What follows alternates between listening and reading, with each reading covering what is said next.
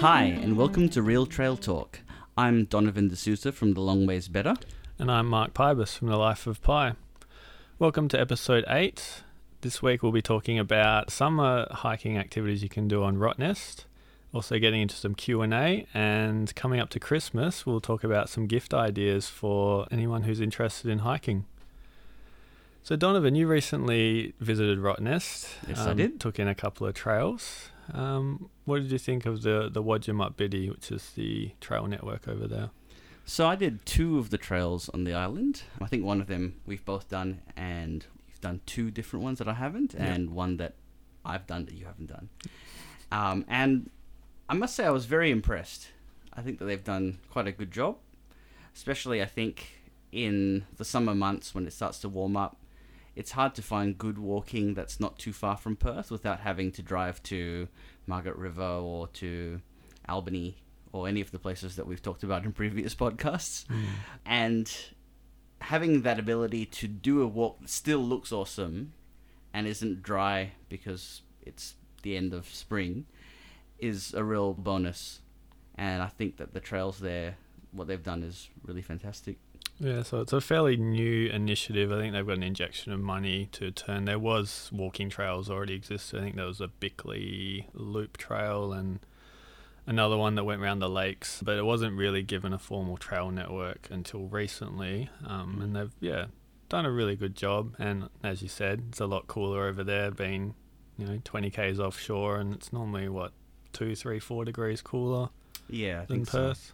So. yeah, as a summer destination, it's quite nice and doesn't really matter if it's green or not because you've got the ocean there and you've got sand and beaches. So it's yeah a different backdrop to what we normally get in WA. definitely as, as i think i said in a previous podcast and it's not technically true but rocks are forever you know if, if it's rugged it will look beautiful all, all year round yeah, these kind of rocks, so the limestone doesn't tend to last as long as the granite. Touche Touche. Uh, so I guess we'll we'll talk about the the hike that we've both done on Rottnest, which is the Gabbi Karniny. Yep, Gabbi Karniny Bidi, which was the first. Was that the first one that was made? I'm not entirely sure. It's the one that Trails WA promote as their top trail. Yeah. Because I think it probably is the most. Um, it's the most convenient. It starts at the settlement and it goes in a loop, whereas the others are linear trails, and it's probably a bit different than the others in that it goes through the inland section of the lakes and then loops along the coast, so you get a bit of bit of different things in there. Yeah, so this is the walk I was talking about in episode two. So I think I mentioned this one as the Nak Biddy, so I apologise to everyone listening.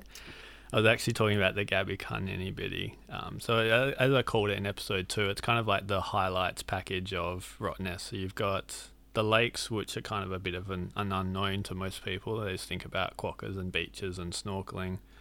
And then it loops around to the coast and you get the nice bays, um, There's uh, Geordie Bay and Geordie Bay, that's the one. and Longreach Bay and the and the famous the Basin, which is a really nice spot for families. Yeah, and then you also get Pinky's Beach and the Bathurst Lighthouse, Yeah. um, which is a famous um, landmark in, in Rottnest. So starting in the settlement, the trailhead um, was there when you you were up there, yeah, weren't you? it's quite a quite a massive trailhead and it's quite hard to miss. And it's right near where all the food court mall area is. Mm. So it's it's really easy to I think once you get off the ferry to go straight to there and get going. And while the trailhead is for all the trails, only two really start here, don't they? It's just this one and the Nyak Yerabidi that start actually start at this point. Yeah, um, when I was there, the the trailhead wasn't there, but I think the Nak Biddy, it may start there now, but it started like I don't know, 50 meters down the Oh, down okay. the pass on the beach. But yeah, those two definitely within the settlement start there. And this one being unique is it's a loop back to the settlement, so Mm. it doesn't require a bus pass or you know trying to link up with other trails to get get back to the main jetty. Yeah.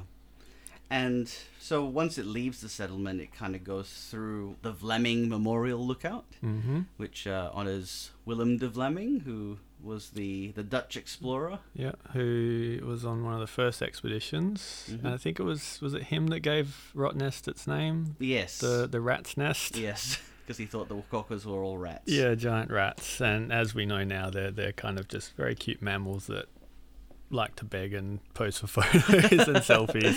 Yeah, total example of island tameness. Yeah, um, but yeah, that lookout gives you kind of it's a limestone kind of feature at the top, and it gives you a nice overlook of the island. Um, even though it's not too far from the settlement, you're actually quite high up, and you get to kind of see where you're going for the rest of the hike. Mm. And then moving on, this is where we came across the, the only traffic jam I've ever seen on Rottnest. Oh, really? So whether there's a road and a T junction and the kind of little bridge um, leading off, and yeah, there was a few confused tourists and cars and bikes and everything, and I think we ended up waiting there for a couple of minutes, even though we were on foot. But then that's when you truly get into the lake system, which Yeah. Prior to going to Rottnest, I didn't really know there was a prevalent lake system there. Mm, I, I agree with you. Before I heard about this walk, when I saw it on the Trails WA website, I was surprised that they were saying, "Oh, the Lakes District. What's this? You know, this is a Mm. coastal place. There's always beaches, as far as I knew." So it was really interesting to see that these lake communities are sort of of. I think they're of national significance, not international, but Yeah. almost. Almost. Yeah. Yeah, they are used by um, migratory birds, so Mm. obviously very important.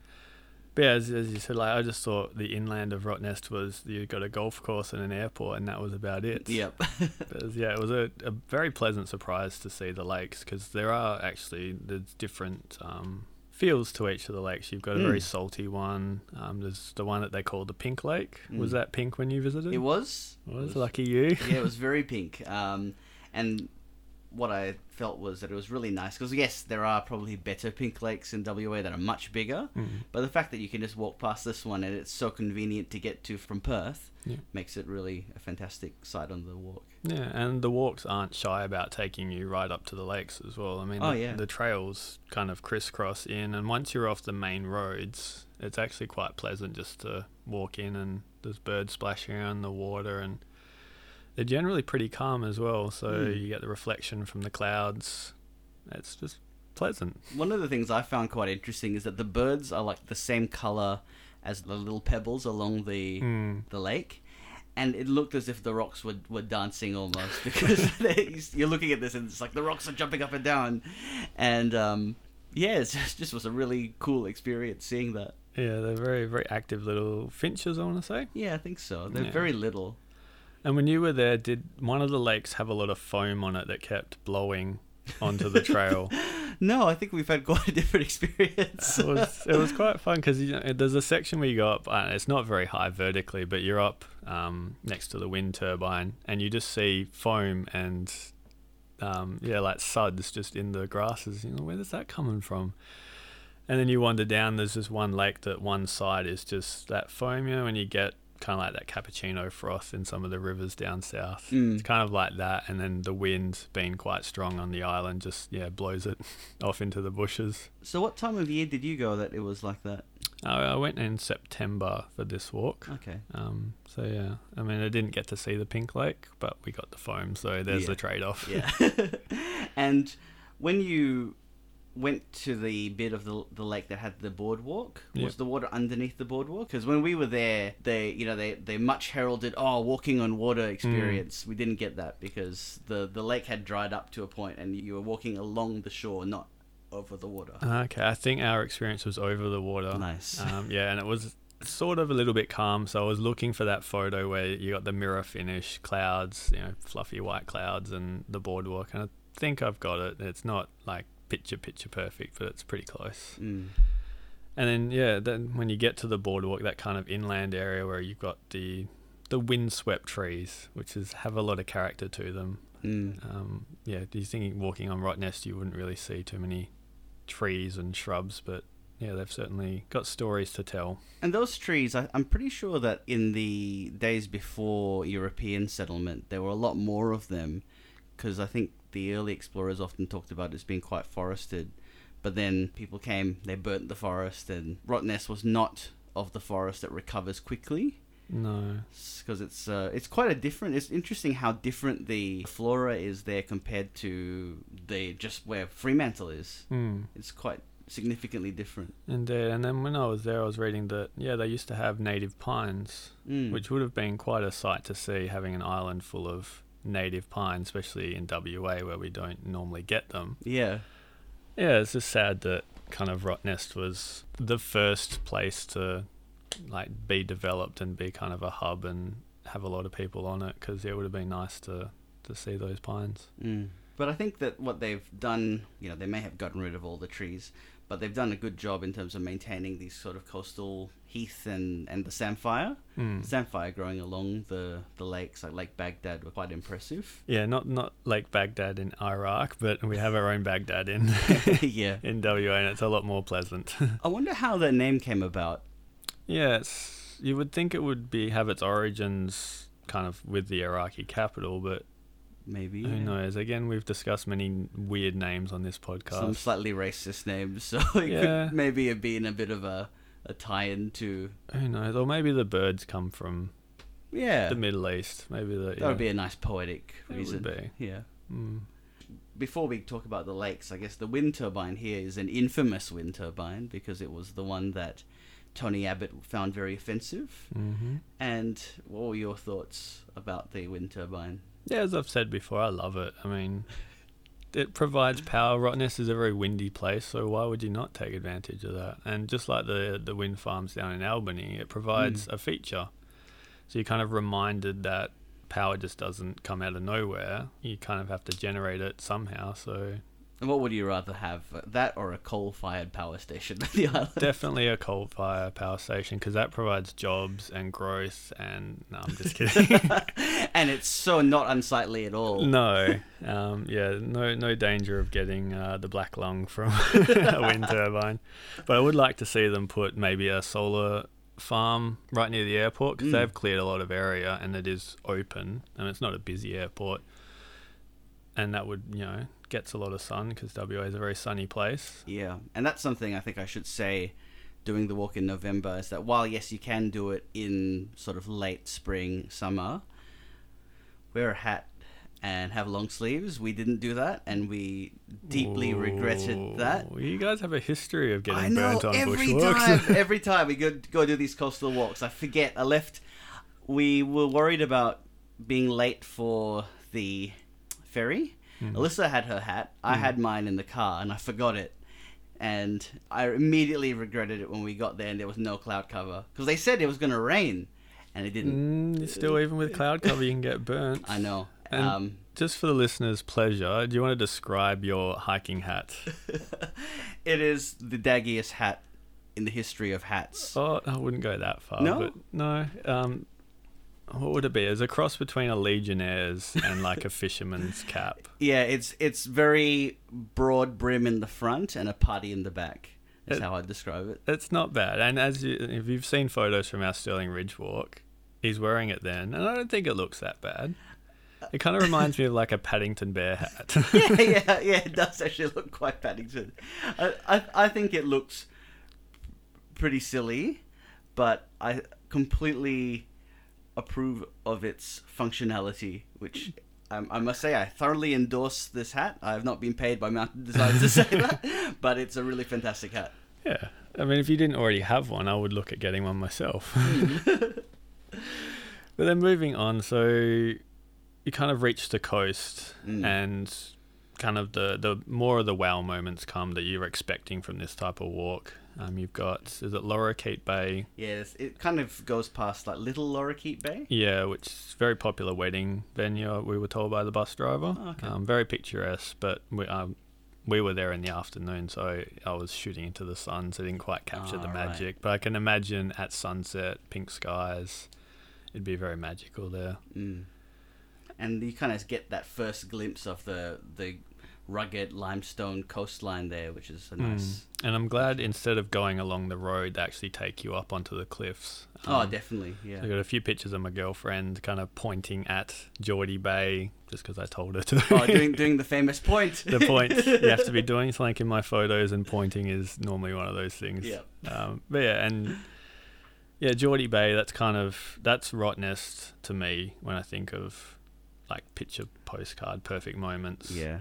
Um, yeah, Gentle Bay, kind of turquoise water, white sandy beach. And all those villas right by the beach. Yeah, the yellow villas. Uh, it just reminds me of like telethon channel 7 personalities but like not in a bad way that i've come to uh, be embittered in in person with regards to those things Yeah. it's kind of like everything that perth is meant to be promoted for Mm. that's how i think of it and you know you pick it on a, a good day and it's a just amazing place Yeah, I think sometimes I, I get really.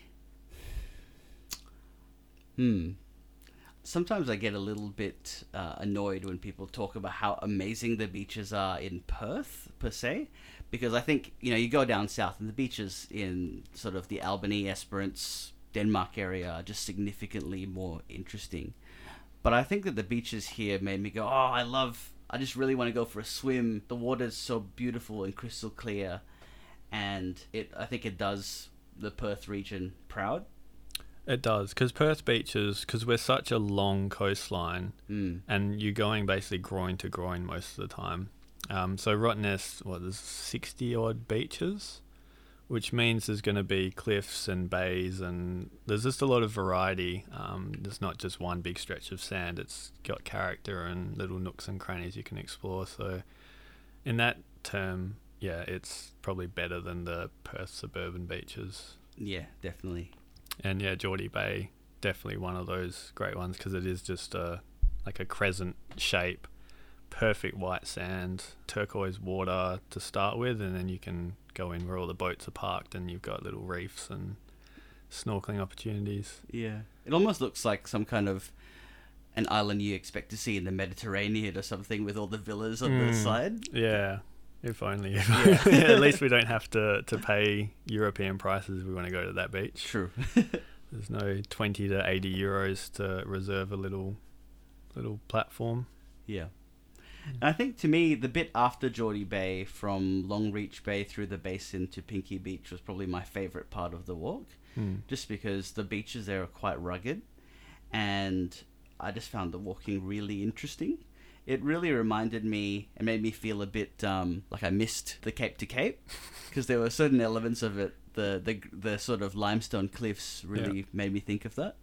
Yeah, no, I'd agree. Yeah, it's yeah, definitely coming from Geordie Bay and then you go into Longreach Bay. It's yeah, definitely got more of a yeah a wilder experience. Even though you can sort of still see the villas on that side. Mm. Um, but yeah, definitely the basin, excellent snorkeling spot. We didn't snorkel when I did this walk, but when we came back and did the other walk, we made a point to go to the basin to go snorkeling. Awesome. Yeah, a lot of fun. Very easy to, to access as well Yeah. but the water is cold. We went in February, which you'd expect the water to be quite warm. It Yeah. was freezing. It's also this this section is the only part of the walk that is apparently the class four bit because they they rate it as a class four, and I was thinking, really class four? This Mm. is a pretty easy walk. yeah, But this bit, I think, I think because it's a bit more on natural surfaces, because Yeah. it goes that bit where you go through the dunes and you follow the sort of limestone. yeah, because the limestone it's quite jagged, and Mm. yeah, on the sandy bits, you, if you're just wearing like no shoes, it can be quite treacherous. Um, Yeah. but yeah, I understand where they'd come from. I mean, we're a risk averse society in WA, so I have no problem with that being a class four there. Yeah. So I think I think if you were to skip this bit, it's pretty easy. Otherwise, and even this is not that hard, but I can see why Mm. they might say, okay, well, just just be be aware, it's Yeah. not that easy. And then we move on to Pinky's Beach, Mhm. which was my first ever Rottnest experience. Um, I'd not been to Rottnest as a kid. We used to do an annual cricket trip um, to kind of get the families together and go over. And I was probably in my early 20s when I went. And yeah, had a good fun. We played a lot of beach cricket on Pinky's. It's a nice spot to be with the, the lighthouse there. Another great swimming beach as well, although it does get quite deep quite early. All right. One of the things I really enjoyed was that you can see the Perth CBD from Mm. Pinky's, which Yeah.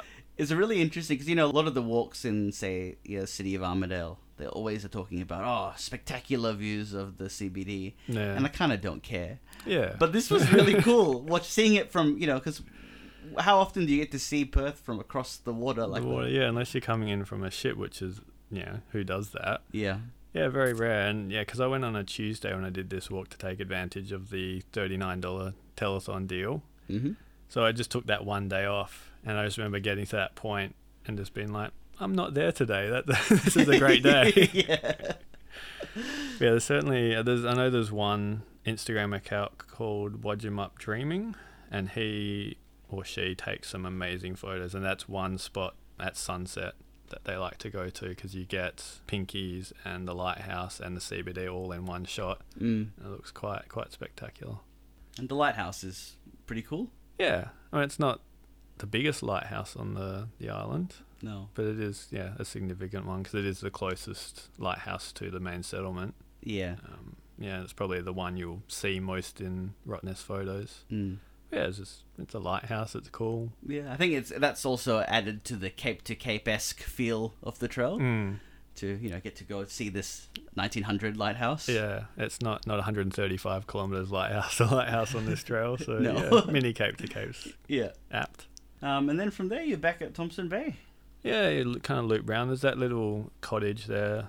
Can't remember what that's for though. I think it was the old uh, lighthouse keeper's cottage. yeah, Yeah, and you can do, can you do tours there? we Okay. didn't. So yeah, neither did I. We skipped past. Yeah, and then you're at Thomson's Bay, and they got that kind of boathouse on the beach. It's got the cool old doors. Yeah, that used to be what was it for? Like a life saving kind of thing, wasn't Would it? have been yeah, Yeah. and then yeah, pie at the bakery or Yeah, we had a pie at the bakery. Not a ten on a plate. not a ten on a plate. No, but we did have a pie. Uh, it was nearly stolen by a magpie, uh, and there was a lot of quokkas trying to pick at my shoes Yeah. and around my feet. And I'm sure you probably had similar. Yeah, they're very nosy creatures, and there are signs saying don't feed them, but I'm sure they get fed quite a lot. Yeah, Um, but yeah, it's just amazing that there's such a difference between the settlement quokkas and the quokkas on the rest of the island. Oh, that's yeah, that is true. Yeah. Because the ones on the rest of the island, they like to yell at you if you try and take selfies. if you can get that close, they run away. Um, but yeah, the I don't know what the fascination is. Maybe they've been told take selfies with the tourists, promote the the island. But yeah, they seem to almost embrace it Yeah. as if they think phones are food. Maybe Yeah. there might be something for them. You can get so close, and they just don't seem to care. It's almost which like is- yeah, they know what to do. When you've got a camera there, like they "Oh." stick their head in and they get right up close and put on these cute expressions. Yeah. And yet, funnily enough, you know, they were talked about as being the happiest animals in the world and, you know, that kind of thing. Mm. But we saw two of them fighting each other. but then they were friendly with all the people. yeah, friendly to people. Yeah. so, yeah, great, great walk. I think it's a really good introduction to the island. Mm. And especially if you're only there for one day and you only want to do one walk, starts and finishes at the same point. No Yeah. need to get um, a bus, which, as we'll talk later, is a bit inconvenient and expensive for what it is. Yeah, very. Yeah. So maybe we'll move on to the Ngank Yira Bidi since they both. That's the next one that comes from the settlement, and it's the one that you mistook. Yeah, so I'll actually talk about the Ngank Yira Bidi this Yeah. So again, start to the settlement. So you wander down to um, one of the jetties, um, which is further west of the, the settlement. This is the one that's steeped in World War II history, which again, before I went, I knew it would have kind of been involved, but to the extent that it is, um, I was quite surprised at how Rottnest was used as a defence point for World War II.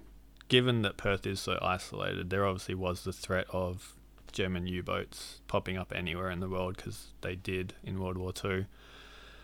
But this one used to be the Bickley Battery Walk, and Mm. there are some quite large guns at this point. And then you take the coast there, and it's quite interesting, and you walk past a lot of the accommodation.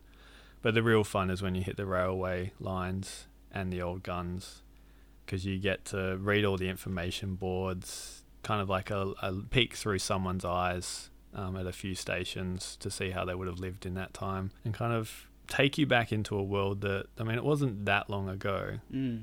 yet it was a completely different world. Yeah. Like there was that threat that the world was at war, anything could happen, and we need to protect ourselves. Mm. Whereas now, wars, even though it's quite a modern way, it's still a million miles away from happening. Mm. Touch wood. Yeah. um, yeah, um, just the way they set up the island for defense, it's quite interesting. I think that that's something that I haven't done this particular walk, but having done the other two, that I found quite impressive was that the interpretive panels I think were really good because Mm. you can look at it and they explain to you what this thing you're looking at is, which might be opaque if you didn't have that there. Yeah, and again, it's taking you back to that time. Why did we need this? What was the threat? Because I mean, not everyone's a World War Two history buff, especially having a lot of tourists come, and you know, Perth isn't this happy, sunny place it's always been. There was a threat once. Mm. Um, it was educational, and you know, you don't normally get educated on hikes, so Yeah, another element to it. yeah. And then this is where kind of the interesting nature bit of the hike comes. So once you leave the big battery guns um, at Bickley Bay, you kind of snake around in the grasslands. And apparently there's an old cricket pitch in there, which I couldn't find. Used to be a cement block that they used to play cricket on. Um, I'm not sure how they would have scored very many runs because it is quite grassy and very hilly too. yeah. And then you move on to another one of the old. It's not a battery tower, but I think it was more of a lookout tower. And it's a two story building, which you can still go in and have a look around. There's just a few plaques in there. Unfortunately, there's some graffiti, which I know they're quite good at removing and noticing quite quickly. Mm. And then you cross over the road again and you come to one of the more interesting features on the trail, which is the art sculpture. Okay. Um, it's made out of recycled material and it's kind of the shape of an, an angel looking out. So there's wings spread. I think it was done by a local artist. And just another thing, because that area is not particularly enjoyable on the eye. There's a lot of coastal scrub and it just feels Right. like you're winding around. So to come to a point and there's an information board and a sculpture and again it comes back to being sustainable with the wind turbine um, kind of making something out of recyclable materials kind of brings you back to what Rottnest should be about, and that's Yeah. you've got to get rid of your waste properly. And great to have something like that. If you say it's in a boring part of the track, to have something that uh, makes it a feature Mm. is kind of well thought out. Probably something to consider for uh, Burnt Jarrah Forest. Yeah, get some local artists in it. Well, they've got the the Swarbrick Forest, which is carry, but yeah a good way to liven it up. And then from there, this is probably the most uninteresting part of the walk. You, it's a point A to point B sandy track. Um, takes you Mm. past the airport. You go over the railroad again, which provides an interesting um, photo point. But then you hit the lakes again. Oh, so this one, this one takes in the lakes as well. Yeah, so it's, I think it's Serpentine Lake. Okay. I think it's Serpentine Lake, and we saw some Australian shelducks there. And this is when you also get to see the Wadjemup Lighthouse, which is the main lighthouse in the middle of the island. Um, so you scoot around the lake, and then you finish at Oliver Hill. So you take the railway roads up, um, and you finish at the station. And there's more battery guns at the highest point of the island. So it's a nice vantage point to finish from because you can see where you've come from. You can see the settlements, the lakes, Wadjemup Lighthouse, and then you can do tours if the volunteers are there of the batteries to Mm. get a yeah an insight into how it all worked and the lives of the people that operated it all. And then that's the end of the Nat era. And from there, does the next trail starts from there, or The next one is the Wardan Nara. Wardan Nara. So around Oliver Hill, you can check out various little sections. They got bunkers and um, the old plotment rooms where they used to kind of tell you where to fire and do all the maths and everything. So I think you, the actual era continues on to a little bit until you hit the road. It's not terribly well thought out the way it starts and finishes mm. But the Wardan Nara actually starts further south. okay? So we'll get onto that one. So this one did in February this year, and it you need to take the bus out to the start. You can walk there obviously, but that's probably an extra seven or eight k's added onto your day. Mm. So to get to the Wardan Nara Bidi, the start, it's you take the bus out to Porpoise Bay, which is the number the fourth bus stop on the route. So when we were there, it was February, and it started raining on the bus. So we're a bit worried. we all had our gear with us, um, so it wasn't a problem. When we got there, it stopped, and you kind of start by walking on the road, and there's only obviously one road that loops around the island, so you kind of have to be a little bit careful. But then it does cut back into the the bush, so you do get um, some dune walking. Then you go out to Parker Point, which is a good spot, a very popular spot for snorkeling. There's two marine trails either side of the point. That's where I got one of my more favorite photos from this trip. You kind of have a boardwalk set of stairs looking down going to one of the bays. Oh yeah, yeah. I remember seeing that and thinking that looks awesome. Yeah, so so you're looking out at the point, and then you know you've got uh, the boardwalk pointing you out there, and it's yeah turquoise water again, nice beach. It was early in the morning when we went, so we had our snorkel gear with us, we thought, mm, we'll keep our our powder dry and finish the day with a snorkel. But yeah, take your gear and yeah, go for a snorkel because there's a couple of trails there. One will be sheltered slightly depending on the winds. Yeah, and then there's Little Salmon Bay, which is to the west of Parker Point, which will probably be a bit more exposed with the southwesters um, that stream in from the Roaring Forties. And then you move on, and you join the road again, but the road isn't so bad because you get some better views um, looking towards Salmon Bay, and this is where the famous um, osprey nests are.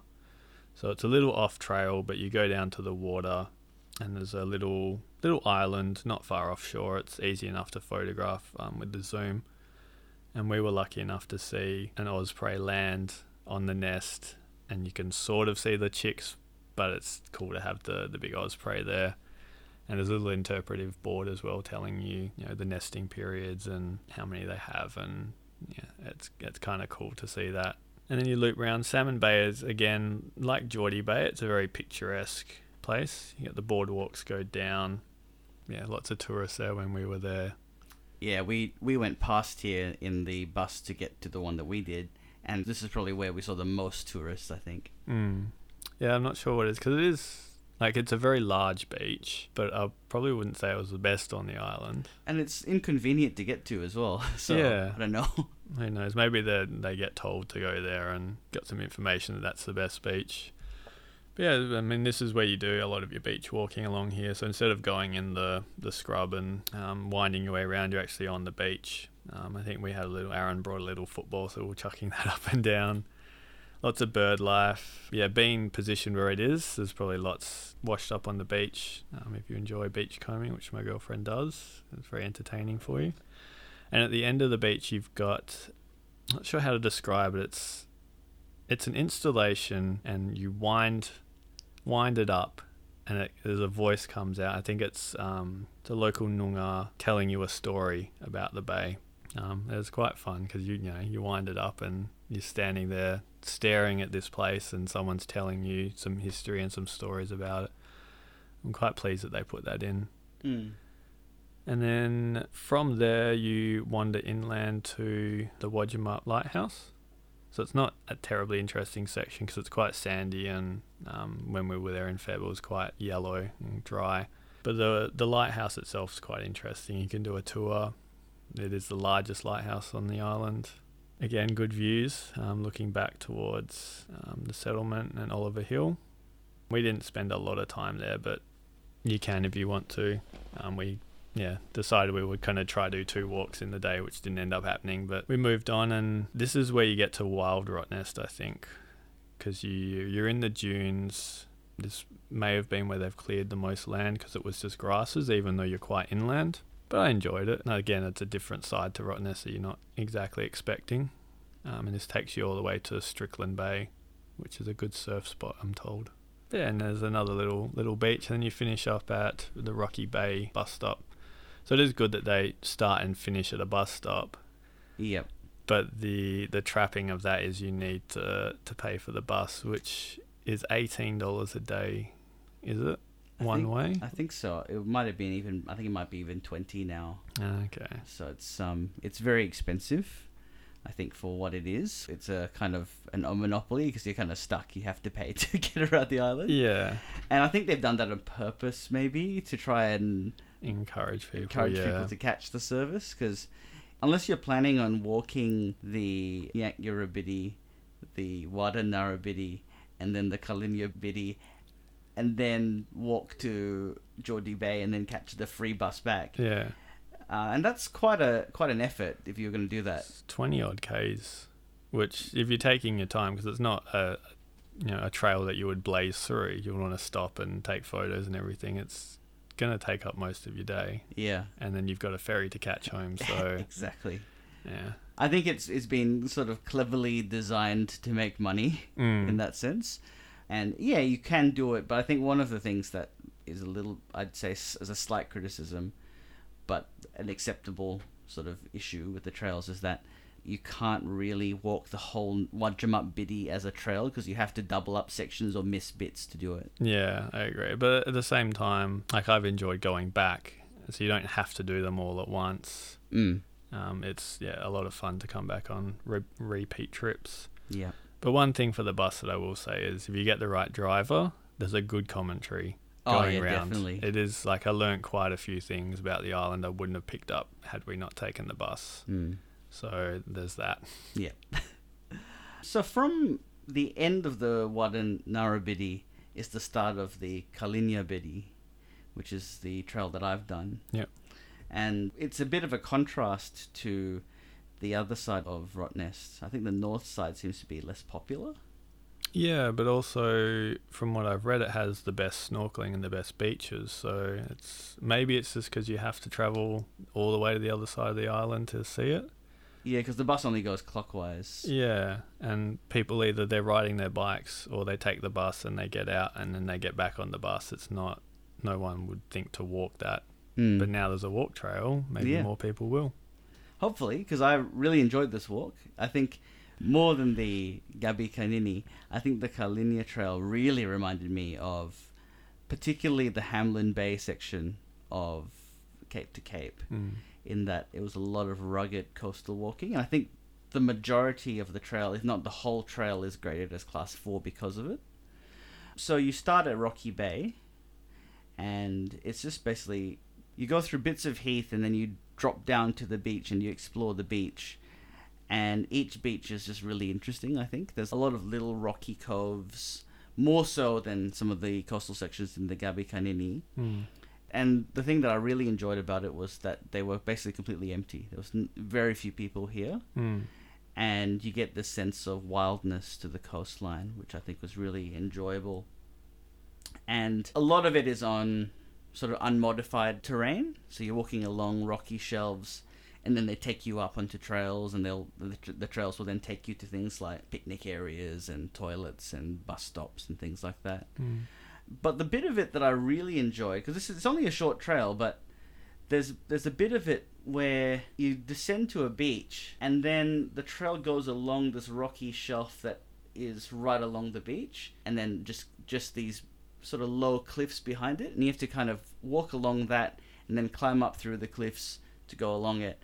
And I can imagine in rough seas it's probably a little bit dangerous, Mm. but I think that it was just really enjoyable to have this, and I can see how, as you said, that there's probably really good snorkeling in this part because there's probably more rock underneath the water. If you know, if there's a shelf right there, there must be more limestone out to the into the water. Mm. Leanne from Way Too Much Coffee had a trip over there, and I think this is the section that she did, and she did it very leisurely. I think they took a beach shelter and some food, and it's one of those trails that you could probably easily, even though it's what seven kilometers long, you could easily spend six, seven, eight hours just kind of picking up and exploring new places and not really caring how fast you're going.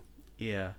I think we were doing this in the afternoon heat, so we were trying to rush it a bit, bit more. Yeah. But I, yeah, you're right. You could easily take your time with this and really enjoy it. Uh, I will say that because it was the afternoon sun, the photos look really awesome because Mm. the blues are just this rich blue, and against this sort of white of the limestone.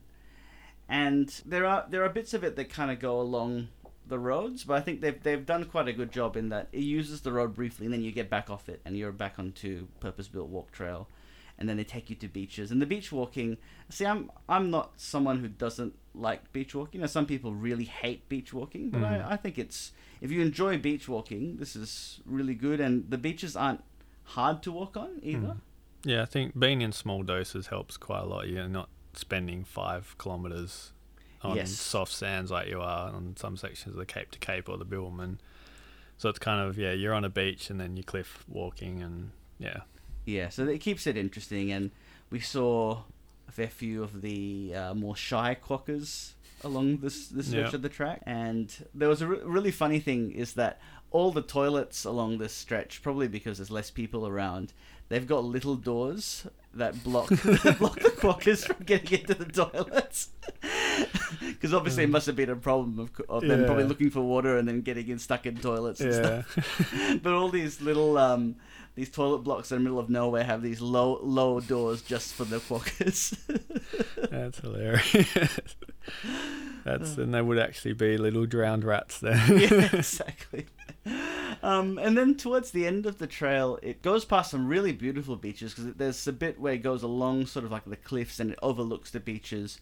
And there's similar kind of wooden stairs to what you were pointing out Hmm. on the uh, the Wardan Nara Bidi that lead down to these beaches. And we ran into a volunteer who she'd not been to this particular part of it, and she said, "Oh, Hmm. it's beautiful, and I don't know why there's no one on this beach." And we didn't go down to the beach, but uh, we we both said that we would probably like to to try it someday Mm. and just have a look and see. And then it goes through sort of grassland as it brings it back to the lake system, and it comes it takes you out of Lake Baghdad and joins on to the Gabbi Karniny at Little Lorikeet Bay. And there's a bus stop there which you can use to take it back, or if you want, you can continue on the Gabbi Karniny to Geordie Bay, and there's a shuttle bus that used to be free, but now I think it's a slightly cheaper rate. Hmm. So we we didn't because we had to catch the bus out anyway to Rocky Bay, so we just Yeah, so to you had your pass anyway. yeah. But I think a really enjoyable. I- You know, it's only 5.9 k's actually. I think. Okay. So it's, it's a very short walk compared to the others. So the all others are more in the nine sort of 9k region. Yeah, nine, nine, ten k's. But I thought it was a really enjoyable one and one that I'd happily do again. Yeah, I'm looking forward to doing that one. I'm definitely taking the snorkeling gear and taking it slow, which I think is the the best way to enjoy these walks is not to rush them and appreciate what there is. Yeah. So there is a fifth walk which we haven't done because it is not yet completed, which is the Ngank Wen Bidi, and that one really looks like it's going to be a good one. It does take in it's like a tiny little peninsula almost um, on the the very western side of the island, which is the very wild Hmm. fauna populated area. Yes. There's a seal viewing platform that they've built, which is part of the trail. Mm. And they've built that first because obviously they want to make a feature of it.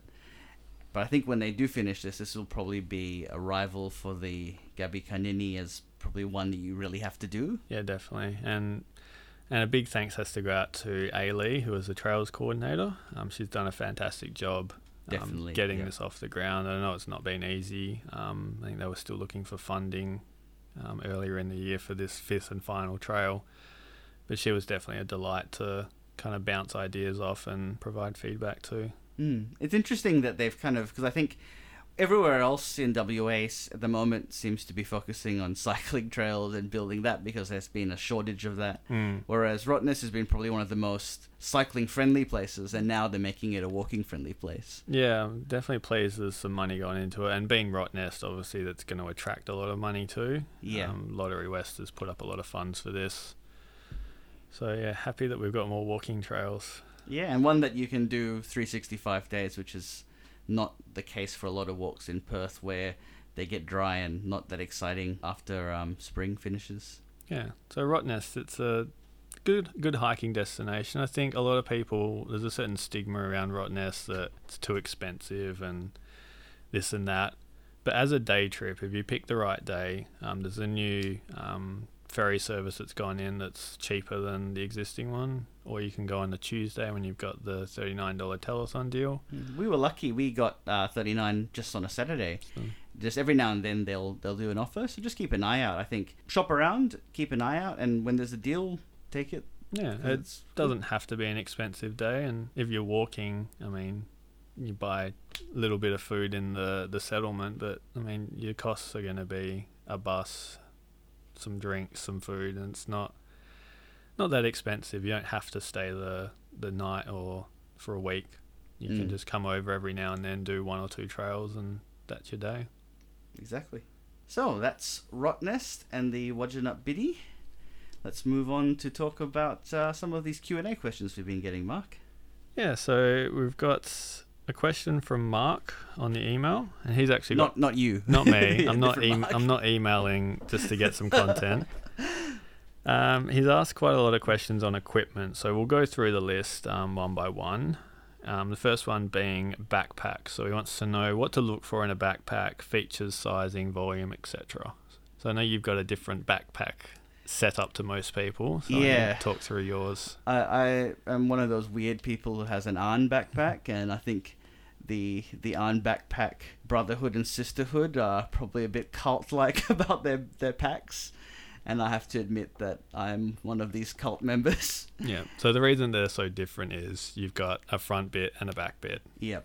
So the idea about it is that it should give you a more balanced load. So they call balance pockets the front bits. And what it does is you put things like your water in the front, and those are the heavy items, and then that helps your posture. And I've got a lot of neck and shoulder issues. So this to me has been probably the most comfortable and ergonomic backpack I've had mm-hmm. and used because it's helped me with my issues. So since since using it, I've had a lot less problems of neck pain and shoulder problems. And yeah, I think that they're really good backpacks. They're they're designed to be waterproof to a degree, probably more weatherproof than waterproof. Mm. And they're pretty sturdy. The the harnesses are very comfortable. And I've heard people say that some women don't find them comfortable because of the front pouches. But then I know some female hikers who use it and say that it's fine. Yeah, I guess it just depends on the person. But one thing I like about those backpacks is you have access to what you want in the front. Yeah. You're not always trying to take it off or, you know, put your arms way over your back and fish for stuff. So that your water bottles are in the front. You can put snacks in, that kind of stuff. Yeah, and I have my generally the guidebook and maps or Mm. my camera in the front, so that makes it easy. So I'm not you know having to stop to get my maps or walk with it in my hand, which is, Mm. is good. So me, I've just got a 65 liter. It's actually a Mountaineers pack. Um, so I've got little bits on the, the hip straps for my ice picks, Oh, which I use quite often in WA. Yep. Um, but in terms of size, you, it's really up to what you use it for. My thinking is the bigger the backpack I have, the more I'm probably going to stuff into it. Correct. So I try on the multi-day hikes. I've got my big pack, but it just depends on personal preference. I know Osprey do.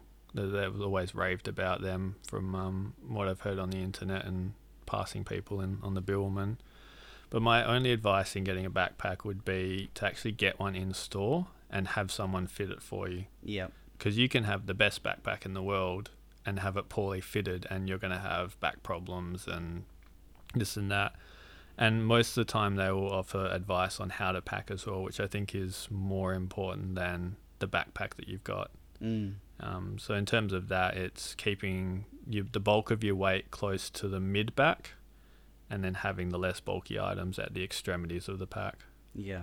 I, th- I didn't buy my Aarn in store, and it took me a while to get it right. So if I had bought it in store, it probably would have been quicker to get that right, but it took a lot more trial and error. Mm. And I think that's an important thing is that it you really do need to before you go on a multi-day hike do some trial and error uh, practice hikes with Yep. your new pack. Yeah, because you, you're paying more, but you're paying for that advice, and you're also supporting local stores as well, which I think people tend to forget Yeah. in this day and age of internet shopping. So the next one, I and I'm able to answer this one. It's all about trekking poles, which I've never used, and I'm not particularly fussed about whether I use them or not. So I'll pass this one on to you, Don. I I really like them. I've used them for long enough that I I feel weird to not have them. When I first switched to using poles, I had one pole and it was this very elaborate wooden kind of I think a, it was a Gandalf stick. it was a Gandalf stick. It definitely was a Gandalf stick. It was heavy. It was impractical. Looked really cool. Um, but probably contributed to my shoulder problems. It was all in the left hand. Yeah. So I I regret that in that sense. Um, but I switched to uh, Black Diamond Ergo Cork trekking poles. Yep. And they, to me, are really good. They've got they've got bent handles, so they're a bit like the uh, Count Dooku lightsabers, in that they have that bent shape. But I find that that's actually really good for walking. 'cause It kind of follows the the curve of your hand. Yeah. And they're yeah, they're very good and they're quite sturdy. Alyssa has a cheap pair that, that used to be mine because she keeps breaking sticks. So I just have given her a cheap pair because we've gone through quite a few. yeah, that's sensible advice. Yeah, the, the main kind of benefit of using the trekking poles is obviously if you've got knee problems or you're not quite sure of um, your stability to be able to provide that extra support, I guess. Yeah. Um, yeah, I don't really have a a non-wankery explanation as to why I don't use them, but I like engaging my core and thinking about where I'm stepping. Mm. Um, yeah, definitely. I think if I use poles, I would rely on them too much. But having not used them, I'm not entirely But sure. I think you're right because I think that's why Alyssa keeps snapping them is because she puts her weight on them and uses them to prevent her from falling or something like that. So Mm. that's why they end up breaking regularly. Okay, so the next question is boots versus sneakers. As sneakers, are they just comfortable? Um, and also, are they suitable for hiking? I think this one again depends on the situation. I would not use trail running shoes for long distance hiking, but day hiking, I think they're a better alternative to the big boots. mm. What are your thoughts? I I used to be one of those old school hardcore boot guys who wore like the heavy leather boots, and I can tell you that they they are very fatiguing after a while. You know, they they to me are the only shoes that are properly waterproof. A lot of shoes claim to be waterproof; they're not waterproof. Mm. That's that's the strength of, of leather boots. But having switched to lighter boots, I think that lighter boots are probably the best middle ground. Because I think I've twisted my ankle so many times on hikes. I just did it last weekend, Mm. and there's no consequences because I've had that support. But I can imagine that in sneakers that it would be a problem. So I'm I'm not a sneaker person, but I definitely think that lightweight boots are probably a good middle ground. But I see why some people prefer them because they are lighter, and if you if you're all about the ultralight, and they say that you know the more weight you have in your shoes, the harder it is to walk. It's you know it's worse than than the, the kilos in your backpack. Mm. That I can see the advantage of it, but it's not my not my jam.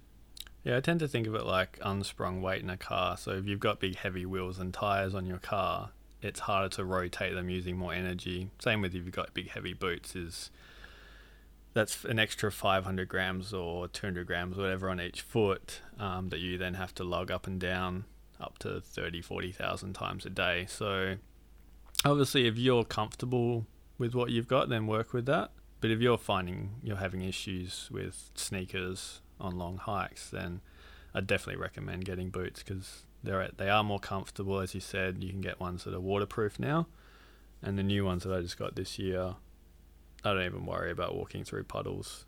Feet stay dry. They're amazing, Mm. and definitely help with um, blisters as well because they are more comfortable on the Yeah. feet. Okay, uh, next question is minimum first aid. I'm going to admit I'm not fantastic on this particular area. I don't normally carry more than some Panadol, some band aids, and maybe some bandages. That's about it. The part of that that is, I guess, the question is the minimum Mm. because I think when we go on a day hike, I probably carry very little. But when we're doing a multi-day, we have a medikit, and Alyssa's got quite a good medikit that she's put together for us. Mm. I don't really know what's in there because I trust that she's managed it. But we have a lot of things like we have all the different bandages if there's snake bites or sprains and things like that. We've got just the the, the normal band aids for small cuts. We've got the um, blister padding Yeah. and things like antihistamine. We've forgotten sometimes to, to pack things, but we normally have like headache tablets, cold and flu, things like that. Mm. pair of scissors, also some antiseptic, stuff like that in there. But when you say minimum, it's I guess that's the the question because Mm. if you're an ultralight hiker who's prepared to do without, then some people carry even less than than I would consider safe. Mm. But that's something that I think you need to probably look at what you're doing, how remote you're going, and how heavy things are, and where you can maybe make weight savings in other things that are not as crucial to life or death situations. Mm. And to add to that, I'd also say time of year. Obviously, dead of winter, no need to bring the snake bite kit. Yeah. Um, yeah, definitely in summer, bring it. Same with maybe some tweezers and some wart off to get rid of the ticks. Mm. Yeah, I mean, uh, for a day hike, uh, the bare minimum is a few bandages, some blister packs, and some Panadol. But definitely for multi-day hikes, if you don't mind carrying the weight, then the more the better. Yeah. Because it's something you're probably not going to use, but if you need it, it's going to affect you quite badly if you don't have it. Definitely. Next question is tips for avoiding and treating blisters on the trail. What have you done, Mark? I used to get them quite badly. Um, the reason for that I found out is my boots were the right size, but they needed to be a half size bigger for hiking. Ah. Um, so I've got bigger boots now. They're more comfortable. I paid more money to get the comfort as well. And then I've also switched to the ingenious system of toe socks. yes, you're very proud of this one. I love my toe socks. Um, yeah, there's like gloves for your feet because I used to get blisters quite badly where my feet kind of fold over each other and then they would rub and get blisters. So this kind of provides a bit of padding in between there. And then on top of that, I just wear a pair of um, merino wool socks. Mm. And I mean, apart from 40 odd K training hike I did, and then no blisters. And even then, that was a tiny blister. yeah.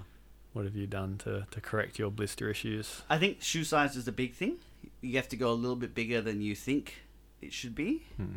because of that. I have not had a blister, touch wood, in quite some time because I've broken in every time I've had a new pair of shoes, I've broken them in on shorter walks.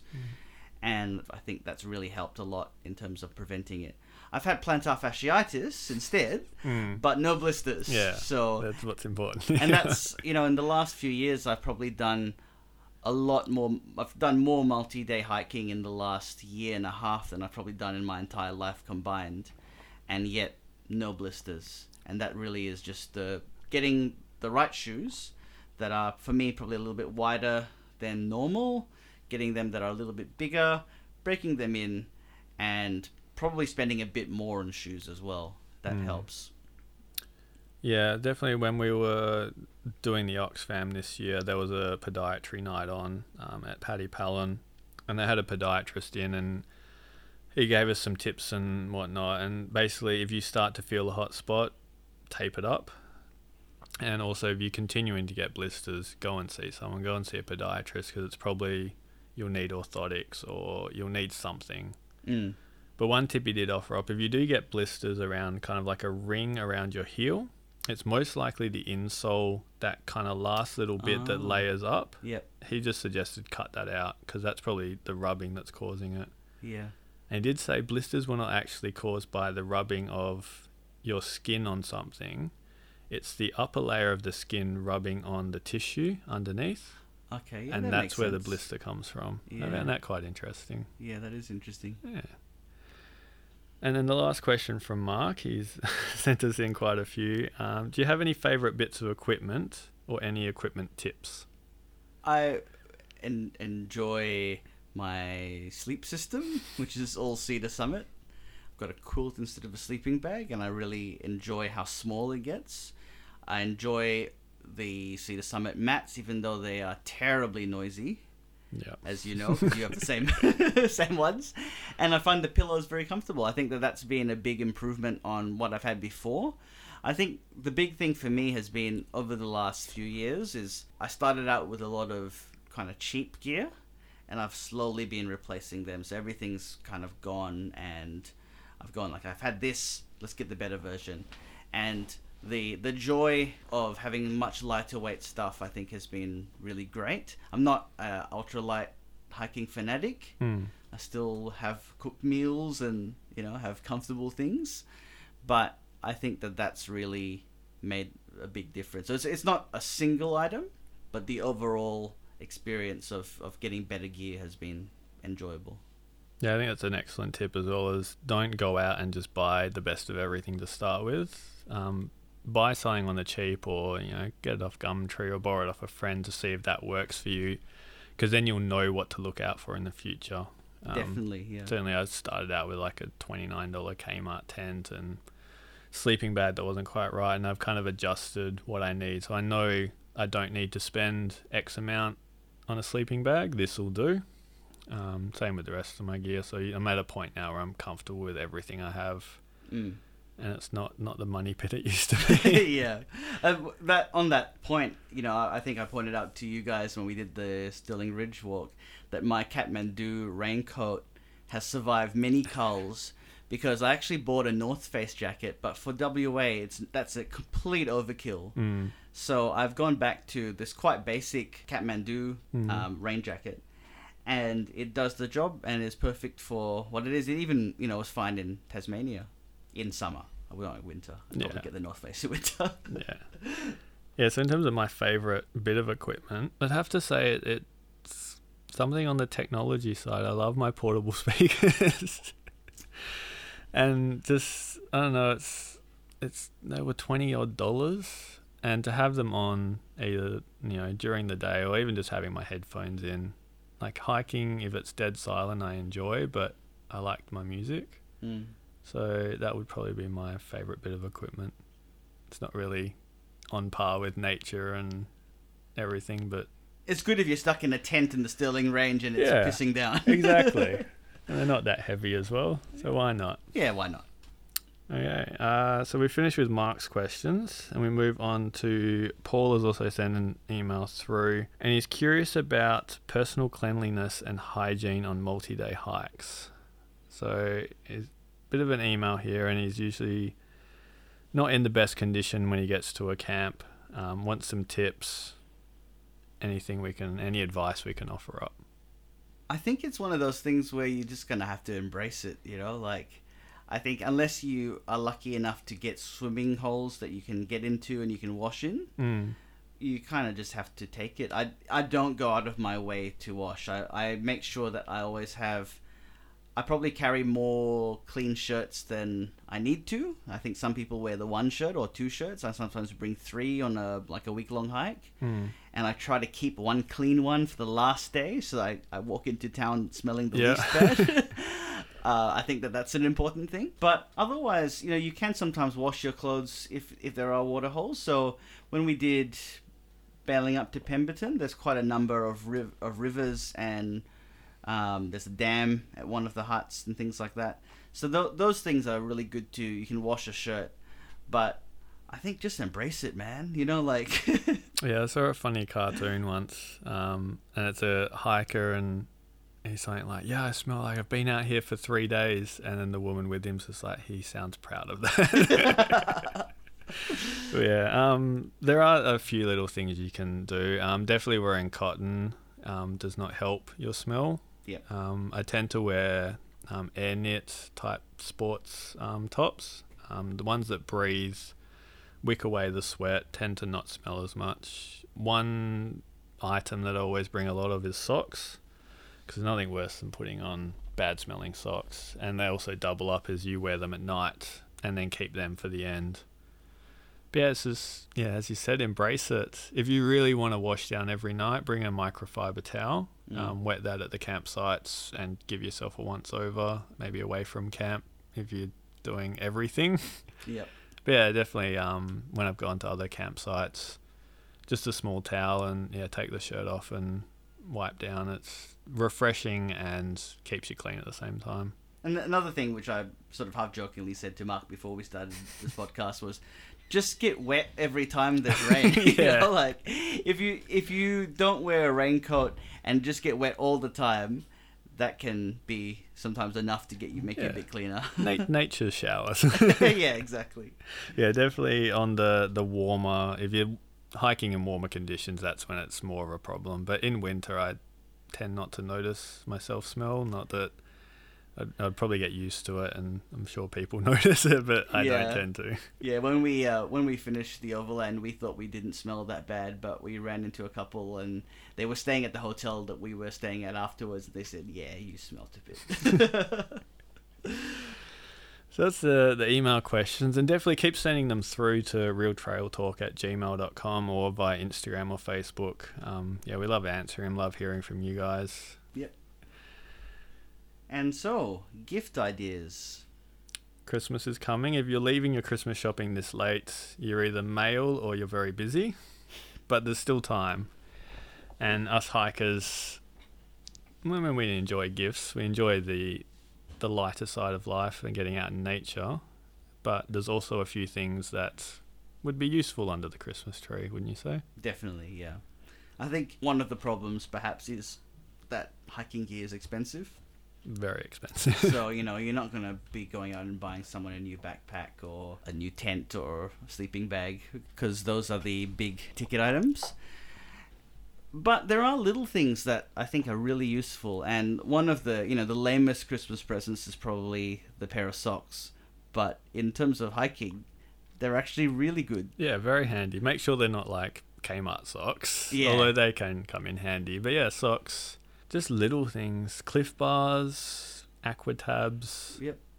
Anything kind of hiking related that's like a perishable always goes down well. Mm. Um, yeah, definitely I don't ask for any specific hiking gear just because it is expensive. And, Yeah. you know, the economy the way it is, people are. And I guess we're kind of moving to a, a less materialistic society where, like, I don't feel comfortable asking for big things anymore. Yeah, me neither. Um, this year I've actually um, asked people just to donate money um, to a cause, which, if it's environmental, I'm all, all for. And there's a charity called Bush, not a charity, but it's an organisation called Bush Heritage. And you basically get like a little postcard, and that money you know is going directly into buying land for conservation purposes. But yeah, not everyone's like that. So, you know, if you're thinking of a hiker, think small, perishable, Mm. Another thing that might be actually is a really good gift for a hiker is if you buy them membership to the Bibbulmun Track Foundation if they're doing the Bib- Bibbulmun Track, because the discounts that I've had from signing up to that have been greater probably than the membership fee. Yeah, and you're giving back to the track. Um, I think it's one of those things people see it as free, but it's not really. There's a lot of time and effort and money that needs to go into the Bibbulmun track, um, and there's a surprising amount of people that aren't members that probably should be. Yes. Um, so if you know of a hiker, Bibbulmun track membership, it's sixty-five dollars a year.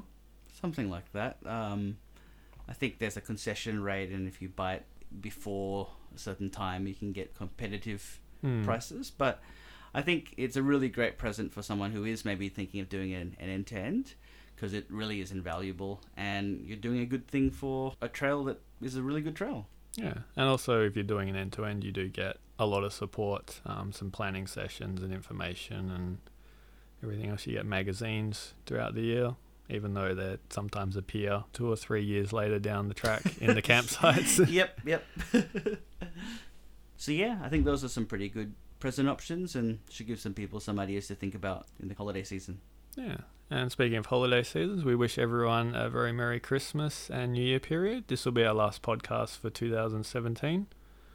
So we'll see you in 2018, ready and raring to go. Yes, looking forward to it. Thanks for listening.